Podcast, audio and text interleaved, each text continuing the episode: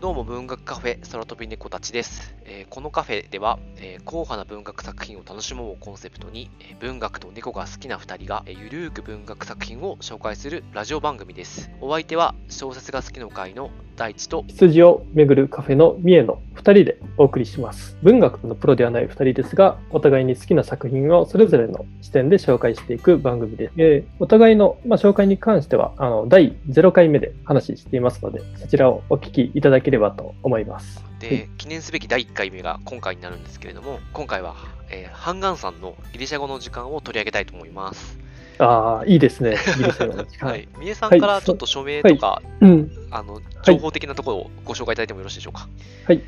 えー今の、えーギリシャ語の、えー時間、えーという本は、えー2017年に小文社より出版されています。えー書いているのは韓国の作家の、えーハンガンさん。で、訳はえー斉藤真理子さんが翻訳をされています。ありがとうございます。えーっと、あらすじなんですけど、まあ、これちょっと Amazon のあらすじをちょっと読み上げさせていただきたいと思うんですが、えーちょっと読み上げます。えーある日突然、え言葉を話せなくなった女、少しずつ視力を失っていく男、女は失われた言葉を取り戻すため、古典ギリシャ語を習い始める。ギリシャ語講師の男は彼女の沈黙に関心を寄せていく。二人の出会いと対話を通じて、人間が失った本質とは何かを問いかける。心震わす静かな衝撃。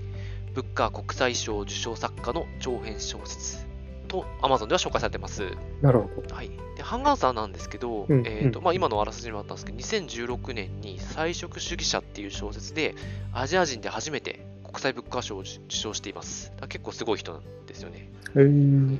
えーと、ギリシャ語の時間の、まあ、あらすじの補足になるんですけども、はい。と3点だけありまして、まず1つが、まあ、男女の視点で話が進むということです。あの主人公、まあ、男性、女性、それぞれいるんですけども、まあ、交互にあの話が進んでいきます。で、2つ目が男性、女性、お互いにあの生きにくさというのを抱えているという点ですね。で、3つ目が生きにくさの原因が何なのかというところが、まあなかなか端的には言えないというところがそうですよね。うん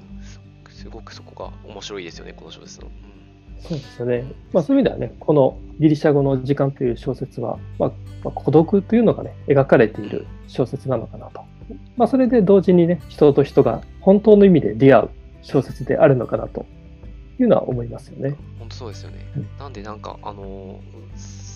そういう意味で、1回目にこれやりたいなって思ったんですよね。なんか、ぼ私と三重さんもじお互いの事情よくわからないまま 出会ってて、でね。で、やっぱ人と人が出会うってこういうことだなと思うんで、まあ、ね。あまあ孤独かどうかはちょっとわからないですけど、でも、あの状況わからない中で出会うってことが、結構この小説は描かれていることなんで、まあちょっと一一作目で紹介してみたいなってちょっと思った、取り上げた経緯もあります。はい。そうですよね。あと、この小説の、まあ、いいところというか、あの心の傷というのをね、あ、そうですよね。えー主人公2人とも持っているんですけども、まあ、なかなかねそれが、えーと目には見えないその傷っていうところが、ね、小説で、ね、描かれているっていうここがいいですよね。じゃあちょっとざくっと感想みたいの言い合いましょうか。そうですねうんじゃあはい。大地さんからじゃあ私からちょっと、えー話させてもらいます。この小説、本当にあの、まあ、今のあらすじでもあるんですけど、うん孤独とかをすごく描いてて、で、3分の2ぐらいはお互い、まあ、特に男性が多いんですけど、過去の話がすごく多くて、でそうういう話を通して、あすごくこの人孤独なんだっていうのがどんどん浮き彫りになっていくような、あのー作りというか構成になってます。で、うん。でもでもかといってその2人っていうのはギリシャ語講師とそこのカルチャースクールに通う女性っていう設定であるので、まあ、接点っていうのはもう本当その教室の授業を受けてる瞬間しかないからうん。お互いの状況っていうのはもうなんていうか想像するしかないわだなと思うんですよ。で、まあ、お互いの状況を知らない中で、まあ、もちろん男性側は、えー、と女性が言葉を失ってしまっていることも知らないし女性側は男性側が徐々に視力を失ってくるなんてこともうん。想像する、想像さえもできないような状況の中で知り合って。でも、うん。あの触れていくとやっぱり状況っていうのが分かってきてで想像していくことができる。でうん。こういう中でなんかお互いの時間の最先端で知り合っていくっていうことがすごく描かれてる作品だなと思ってうんですごく自分はなんていうかそのことに感動感動したというかすごくいいなって思いあ所読の時に思ったんですね。いや確かに、ね、なんか人と人が出会うってある意味あの衝突かなとうんそうですよね思うんですけどもね。でも、その衝突で何かそれによって傷つくこともあれば、このハンガンの作品はすごく、ここが誠実さっていうのもうん感じられるんですよね。そうですよね。すごく、ま、なんか、真面目に書いてますよね。真面目に書いてるってなんか言うと、なんか、伝わらないかもしれないですけど、なんか、すごく誠実に真面目にその点を書いてるなって、本当思いました。だから、すごく好きなんだと思います。いやそうですよね。みえさんはどうでした？そうですねん僕もあの近い感想になるんですけども、はい。あの最初読んだ時に男性も女性もやっぱり傷が深くてうん。そのとてもその幸せそうになれないなと。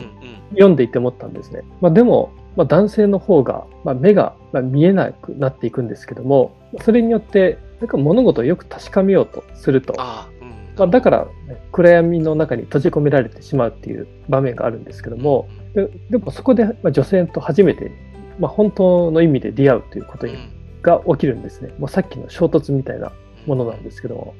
やっぱりこの女性っていうのも、なんていうか、ある意味、暗闇の中で生きていたような人で、なんかその二人が出会うと。だからそのギリシャ語の時間という時間、あの教室の中では同じ空間でその二人って教える側と、まあ、学ぶ側で存在はしてるんですけども、でも別の空間、まあ、暗闇というところでうん。出会うことで本当の意味で出会うっていう。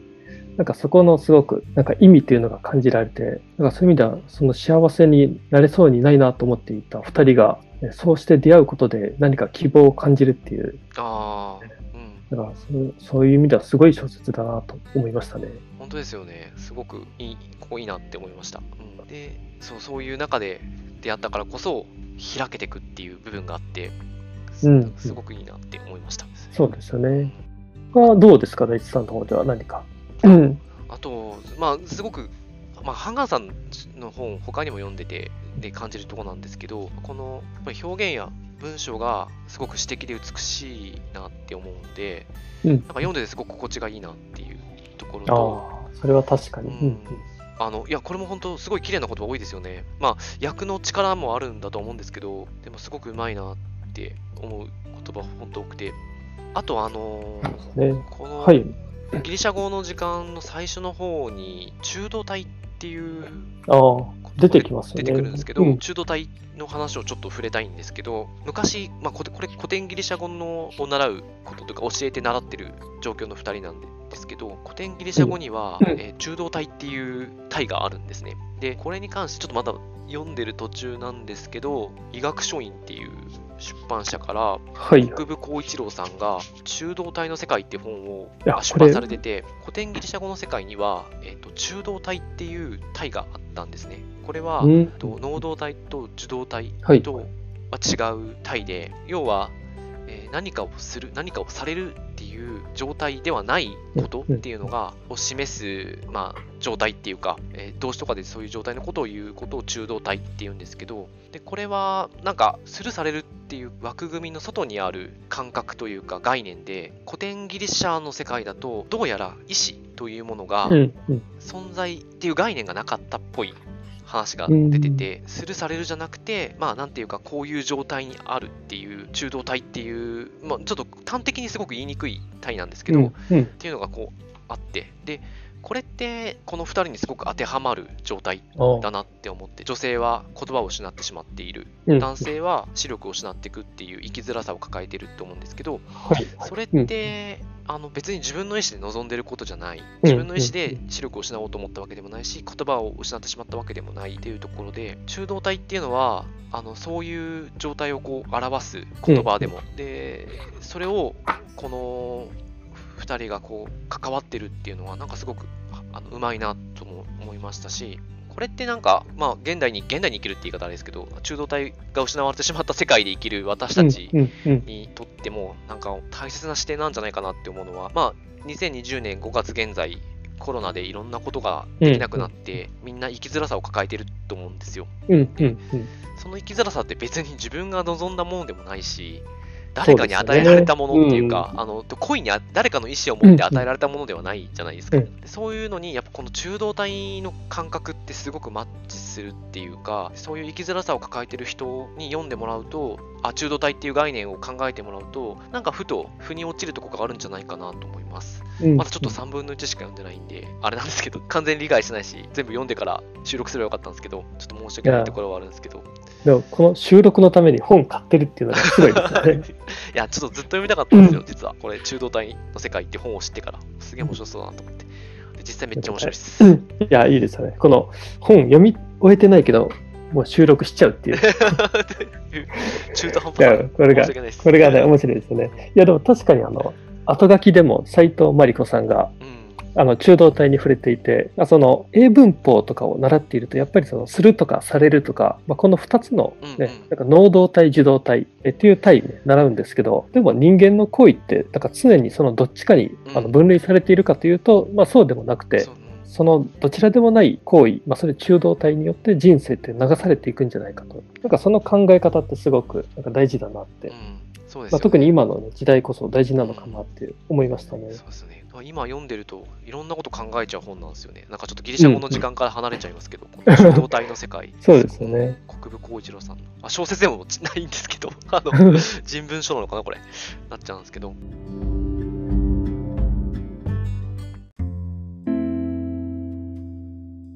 まあ、この小説のうん。なんかすごく好きな箇所で、はい。なんか僕がすごく好きなのは、この79ページからにかけて、まあ8章になるんですけども、79ページから82ページの4ページぐらいの中ですごい場面が変わる描写がされてるんですね。はい。まずギリシャ語の言葉が出てきて、あ、あのはいはいはい。まあ、3つの、まあ、1つのギリシャ語の言葉を3つの翻訳で並べてうんうん説明しているんですけども、まあカレパタカラっていう言葉なんですけども、まあ、そこから始まって、その後、まあ、これ男性の視点なんですけど、えーまあ、男性ドイツにいたので、まあ、ドイツからソウルに戻ってくる、まあ、戻ってきた頃の寺を訪れた思い出の話があって、でその後帰りのバスで永遠に目的地に着かないかもしれないっていう感覚を、なんかドイツにいた10代の頃によくそういう夢を見ていたらしくて、まあそれが帰りのバスとその夢がシンクロして、うんで、またふと現実に戻ると。で、現実に戻ってきたら、まあ、世界はも幻で生きるは夢だっていうふうにつぶやいていて、なんかその幻とか夢とかがすごいね、話に出てきて、うんで、夢や幻の話をしてるかと思いきや、また現実に戻ってくるという流れを書いていて、ギリシャ語の翻訳から始まったのに、いつの間にか夢か幻か現実かみたいな話になって最後終わっていくっていう、この4ページのこの流れがすごい。確かに。すごいですよね。ここ、これだけで描いてるっていうの、そうなんですよね。ね。確かに。このうん短いページ数の中でこれだけのことを書いてるっていうのはすごい面白くて、僕はこのハンガンさんっていう人が好きなのかもしれないんですけど、ここのパートはすごい好きですね。確かに、すごい。面白いですね。大地さんもね、そういう好きな箇所ってありますか？あ、私はですね、もう、えー、ほんと最後の、最後になっちゃうんですけど、だからまあネタバレににならないかなとは思うんですけど、あのと217ページとか219ページに、結構これも物語のクライマックスなんですよね。クライマックスですよね、ここね。ああ、そうですよね。もうずっとこれ、あのなんとかを、あ、彼はまだ彼女を知らない、彼はまだ何々を知らないっていう、知らないが連発するはい部分があるんですけど、ここがすごく好きで、ちょっと読むと、心臓と心臓を触れ合わせたまま、しかし彼はまだ彼女を知らない。ずっと前に子供だった時、自分がこの世に存在していいのかどうかわからず、夜明け時に庭に立ち込める薄闇に目を凝らしていたことを知らない。うん言葉たちが鎧をまとって、むき出しの体に針のように刺さっていたことを知らない。とか言って、ここの後も何々は知らない、何々は知らないって続くんですけど、この、なんていうか、知らないのこの連続がすごく好きで、で、なんで好きかっていうと、これ、まあ、多分この小説のことを好きな根幹に戻るんですけど、最初に言ったように、これ本当の意味で人と人が出会ってるっていう話をしたと思うんですけど、知らないって本当そうだなと思って、もう、うんまあまあ、今回で言うと、もう、みえさんが今日、午前中何してか俺知らないじゃないですか。知らないじゃないですか。そうですね。お互い知らないですよね。はいそうねで、やっぱ人ってそういう中で、まあ、知り合ってからもまた時間を共にするときって、うんうんそういうふうにあの過ごしてるなって思って、で、やっぱこここういう部分を知ると、あ、なんか今触れ合ってるけど、この人が過去何を抱えてたか知らないよねっていうのは、なんていうか当たり前なんですけど、こういうふうに提示されるとすごく自分は響いて、で、冒頭でもちょっと話した通り、こう、自分たちのお互いの時間の時間の最先端で出会ってってるなっていう感じがすごく、うんうん、ここから感じたので、すごくいい、すごく好きなところです、ここは。そうですよね。小説ってすごく想像力うん。によって書けるものかなと思うんですけど、この相手のことを知らない、うん。何があったのか知らないってこれを羅列していくってすごく面白いですようね。ん。すごい綺麗だなと思いましたし、うんすごくいい文章だなって思いました。そうですよね。これね、すごい具体的な知らないっていうのがたくさん出てくるんですよね。じゃあ、ちょっとね、次にあのこのギリシャ語のはい。時間って、まあ、すごくまあ真面目な話であるんですけど、はいはいまあ、でもちょっとやっぱり読んでいて面白いなって思うところもあーはい。あのあったりして、例えばもう8ページはい。お、最初ですね。うん読み始めてすぐなんですけど、まあ、ボルヘスというアルゼンチンの作家について、えー書いている、まあ、話の流れで、えースイスのあの聖ガレン修道院っていう言葉が出てくるんですね。まあせえー聖ガレン修道院の図書館っていう言葉が出てきて、で、これをあのぜひね、皆さんにあの画像検索してほしいなと思うんですけども、はい。はい。聖ガレン修道院の図書館がものすごい図書館なんですね。もう今、あの、1000年前から続いている図書館で、もう本当になんか、もう壮大で、あ、すごいですよね、うんこれ。今私ちょっと検索しましたけど、すごい っすよね。何？これ実際、もし聞いてる人、ええちょっとこの、いじれ、スマホとかいじれるんだったら、検索してもらいたいぐらいですね。うん、そうですね。なんかなんかあの、なんかファンタジーの世界で出てきそうな、図書館で、ーこれ、読んだことある人でも、検索したら全く違う、なんかこう、印象抱きそうですね。このそうですね。すごい、これ。まあ、読んでいて、なんかそこの場面の情景をもしあの想像できるなら、またちょっと違う印象に思えてくるような、与える印象を変えてくれるようなものかなってうん思いますよね。すごいな。最初にこれが来るっていうのはすごいですね。いやそうですよね。うんだからね、だからこれを知ってる人がもし読んだら、なんかそこだけでちょっと面白さがまた、なんか追加されるような気がしますよねそんな。気がします。で、あと、他にね、面白いなって思ったのがもう一個あって、はい。これは43ページに書いてあるんですけども、ギリシャ語の授業、まあ、古典ギリシャ語の授業を受けるような人の特徴っていうのを、この版元が書いてるんですね。はい。で、まあ、そこで面白いのが、その動機が何であれ、古典ギリシャ語を学ぶ人たちには多少なりとも共通点があります。大体において、歩いたり話したりするスピードがゆっくりで、あまり感情を表に表しません。まあ、っていうふうに書いてあって、はい。はい。はい。うん、で確かにそうで主人公の男性も女性もであのその周辺にいるギリシャ語を受けている人たちは結構なんか特徴的というか、なんかあんまりそのはしゃいだりはしないんですよね。うんうんなんか感情も出さないというか、まあ、マイペースな人が非常に多いなっていう。なんかね、この作品、本当マイペースな人ばっかり出てくるんですけど、そうなんですよね。うんまあ、それが本当ギリシャ語に受ける人たちの特徴とうんすごくね、もうマッチしてるなって。だからそこも面白いところですよね。面白いですよね、こういうところ変に印象に残りますよね。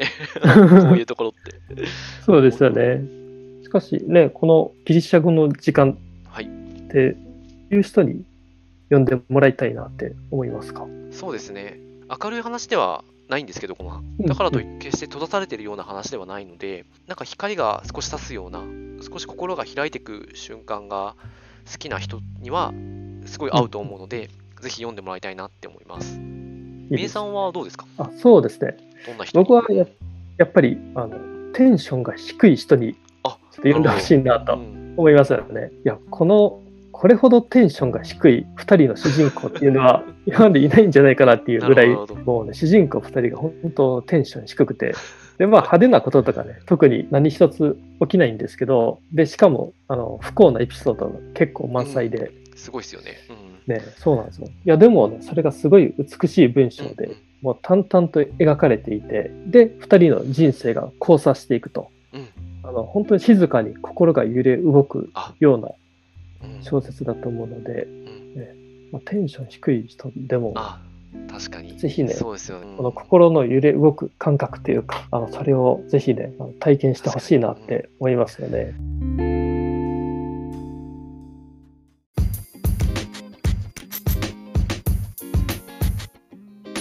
じゃあ、第1回のハンガンのギリシャ語の時間ですが、うん、まあ、ちょっとこの辺りでちょっと締めたいと思います。はいなかなか最初から あれですね、こう、話しにくい本を選んでしまったなとは思ったんですけど、実際やっぱり話しにくさっていうのは結構あるけど、でもそれってこの小説の面白さにもつながってるところではあると思うので、まあ、あのぜひあの読んで、読んだら、読んだ人とはちょっと話したくなるような。そうですね。確かに本当、第1回目で、なんか取り上げたくなるような、すごい、えーなんか魅力のある小説だと思いますよね。うん、と思います。ハンガンのギリシャ語の時間でした。ありがとうございました。で、次回予告をちょっとさせていただきたいなと思います。はい。次回なんですが、次はですね、レイモンド・チャンドラー、アメリカのハードボイルド作家ですね。さんのうん代表作の長いお別れ、ロング・グッド・バイを取り上げたいと思います。ちょっと今回とは違って、もしかしたら、このシーンめっちゃいいよねみたいな話で終わっちゃうかもしれない。ちょっとお楽しみにしていただければと思います。すねはい、うんよろしくお願いします。で、この番組の感想やリクエストに関しては、Twitter やインスタを始めてますんで、そちらのえーで DM とかリプライとかいただければアクションしたりするかもしれませんメールアドレスも番組の情報欄に載せているはずなので、そちらからあのお問い合わせいただいても大丈夫です。なんか感想とかでも構わないんでもらえると、めっちゃ励みになるかもしれません。うん はい。で、何かちょっとこれ共有してくれたりとか、なんかツイッターでつぶやいたりとか、インスタとかでこう発信してくれるときは、ハッシュタグ、空飛び猫たちをつけてもらえると大変助かります。そうですね。空飛び猫だと、えー別のものが出てきちゃうんで、はい。空飛び猫たちではい。お願いしますお。願いします。はい。じゃあ、今日はこんな感じで、また次回、えーよろしくお願いします。はい。はい。はいじゃあ、ありがとうございました。ありがとうございました。